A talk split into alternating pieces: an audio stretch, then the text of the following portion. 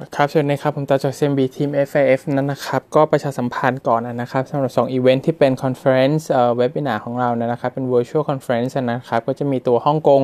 China Property กับ Property Management นะครับ วันที่ 8 ถึงวันที่ 12 เดือนมิถุนายนนะครับ ก็สามารถลงทะเบียนได้นะครับ ถ้าดูในโน้ตผมส่งลิงก์ไปให้แล้ว อันที่2เนี่ยเป็นเรื่องของสมาร์ทโฟนกับ 5G Corporate Day นะครับ อันนี้คือวันที่ 2 ถึงวันที่ 3 เดือนมิถุนายนเช่นเดียวกันนะครับ ลงทะเบียนได้ในโน้ตนะครับ ผมส่งลิงก์ไปให้แล้วอันนี้ก็เป็นข่าวประชาสัมพันธ์จากทางฝั่งฮ่องกงออฟฟิศนะครับ ซึ่ง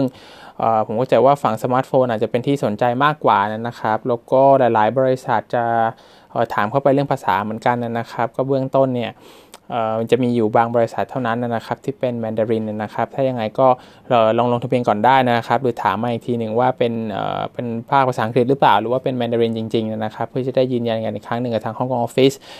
ส่วนทางด้าน market นะครับฝั่งตลาดไทยก็เพิ่งกลับมาออนไลน์นะครับ แต่ว่าตลาดอื่นๆเนี่ยก็พยายามย่อยเรื่องของ Econ Data กับ corporate earnings นะครับที่ ทำให้หลาย ๆ ตลาดเนี่ยอยู่ในลักษณะของการ sideway ถึงฝั่งขายมากขึ้นนะครับฝั่งยุโรปดูค่อนข้างอ่อนแอนะครับลงมากระโดดลงมาแล้วก็ออกข้างเล็กน้อยนะครับ แล้วก็สัญญาณดูเหมือนจะเป็นฝั่ง sell อยู่เหมือนเดิม ฝั่ง US เองเนี่ยตัวเทคอย่างเช่นกลุ่ม NASDAQ นะครับยังทอวิ่งขึ้นไฮได้นะครับ เพียงแต่ว่าเริ่มจะไม่นิวไฮแล้วนะครับเป็นลักษณะของออกข้างมากขึ้น ส่วนฝั่งดาวโจนส์ฝั่ง S&P เนี่ยก็ดูเหมือนจะอ่อนแอกว่านะครับในภาพรวมตลาดก่อนหน้านี้เนี่ยถูกจ้ำลงมาตั้งแต่เรื่องของ US China New Trade War นะครับเนื่องว่าทรัมป์เองเนี่ยก็หาเรื่องที่จะไปโบยให้กับทางฝั่งจีนเรื่องของตัวไวรัสโคโรนานะครับรวมถึงมีการพูดถึง เกี่ยวกับการชำระหนี้คืนสำหรับเรื่องของ debt obligation เนื่องจากว่าจีนเองก็เป็นผู้ถือบอลรายใหญ่ของทางฝั่ง US นะครับ แล้วถ้าเกิดทาง US ไม่จ่ายให้จริงๆเนี่ยเป็นลักษณะของ default เป็นเลือกเป็นตัว specific ไปเนี่ยก็อาจจะทำให้มีแรงกระเพื่อมอยู่ใน financial market ด้วยเหมือนกันนะครับ ซึ่งอาจจะดูเป็นไม่ค่อยดีสักเท่าไหร่นะครับ อื่นๆเนี่ยผมคิดว่าตลาดขึ้นมาเยอะแล้วพอสมควรนะครับ valuation จะไม่ได้ถูกมาก เรา reflect เรื่องของ positive hope อะไรไปค่อนข้างเยอะนะครับถ้าเกิดแบ่งขายทั้งกำไรบ้างเป็นเรื่องปกตินะครับในภาพรวม longer term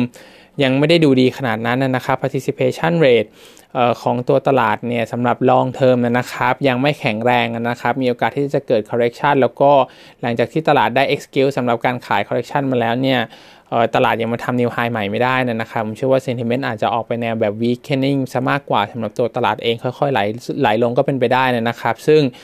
ถ้าเรา protect short term profit ได้บ้างนะครับ ปรับเปลี่ยน rotation อันนี้ผมคิดว่าน่าจะเป็นไอเดียที่โอเคนะครับ อื่นๆเรื่องของ econ มีตัวอินโดนีเซีย first quarter GDP เนี่ยนะครับออกมาบวก3% year on year ก็ ถือว่าเป็น slowest นะครับ ด้าน GDP ปี 2020 ทางฝั่ง analyst เราปรับเป็นลบ 1.7% year on year นะครับฟิลิปปินส์เพิ่งออกเหมือนกัน quarter 1ลบ 0.2% year on year นะครับตัวเลข estimation บวก 2.9 ก็ slow ไปค่อนข้างเยอะ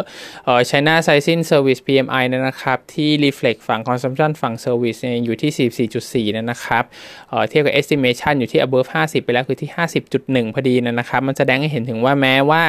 ทางฝั่งจีนจะคุมโควิดได้จริงๆนะครับครับแล้วก็กลับมาเปิด opening economy นะ แต่ว่าตัว PMI เนี่ยยังอยู่ในลักษณะของ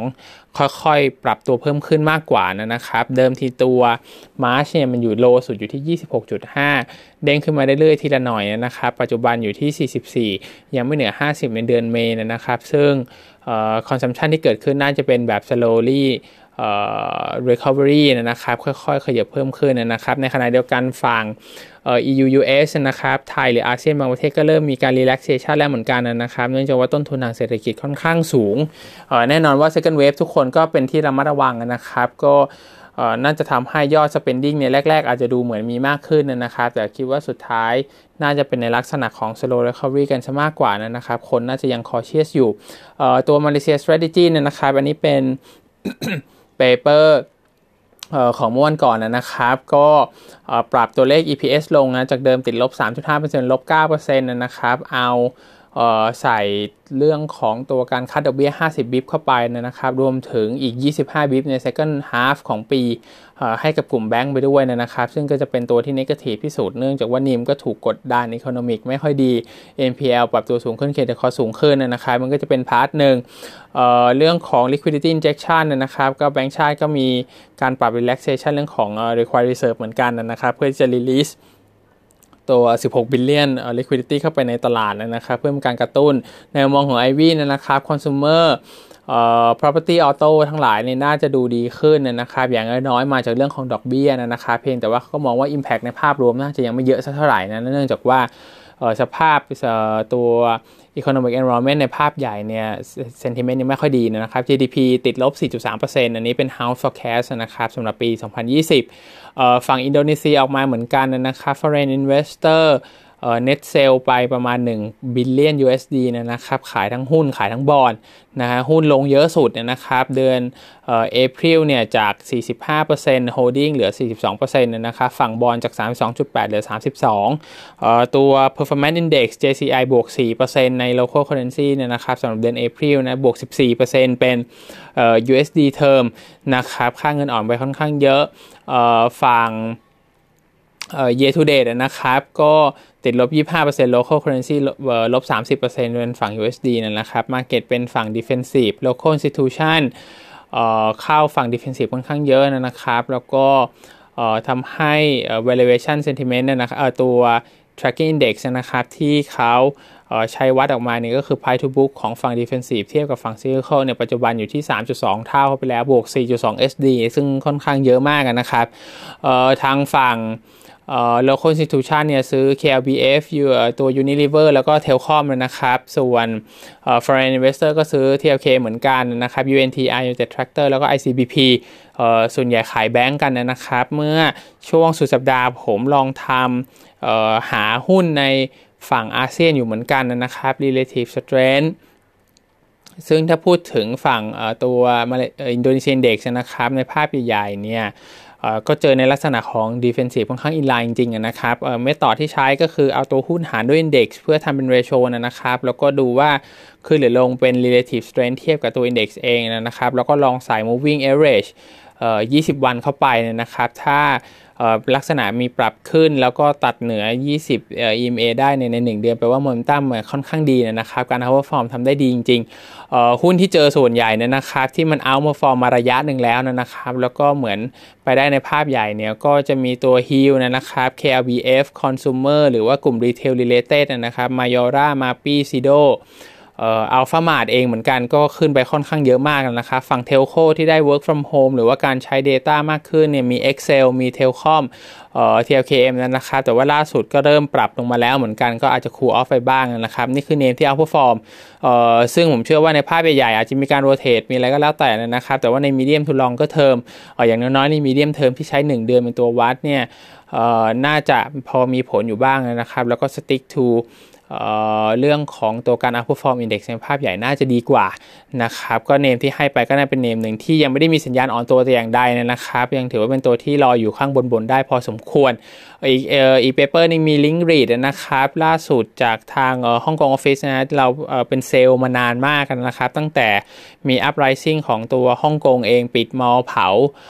ห้างอะไรกันนะครับ แล้วก็เจอโควิดต่อเนื่องนะครับ ล่าสุดเขาอัปเกรดขึ้นมาเป็น add เนื่องจากว่ามองว่า attractive valuation มากพอแล้วนะครับ 30% from peak ลงมา DPU yield อยู่ที่ 3.8%นะครับเบื้องต้นมี profit warning ออกมาจากฝั่งของตัว Link Read เองนะครับ แต่ว่าเป็น accounting revaluation loss เนี่ย27 billion นะครับ ถ้าเป็น underlying business เนี่ยเขายังถือว่าเป็น positive อยู่ เป็น profitable นะครับ แล้วก็มีเรื่องของ rental revision นะครับที่